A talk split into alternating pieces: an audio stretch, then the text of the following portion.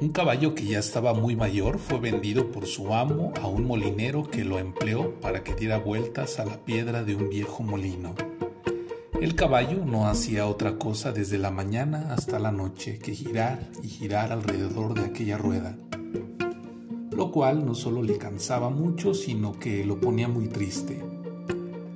Y es que el caballo viejo recordaba lo veloz y famoso que había sido en sus años de juventud en los que había vivido infinidad de aventuras y también cómo se burlaba de los otros caballos que eran más viejos y lentos que él.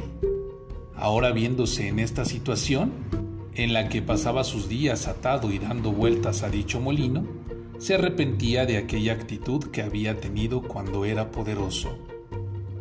Después de las grandiosas vueltas que di en las carreras durante mi juventud, mira las vueltas que tengo que dar ahora este es un justo castigo por burlarme de aquellos a los que veía más débiles e inferiores. Moraleja.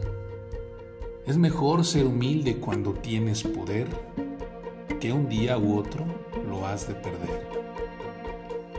Buenas noches Dana. Buenas noches Iker. Buenas noches Naye.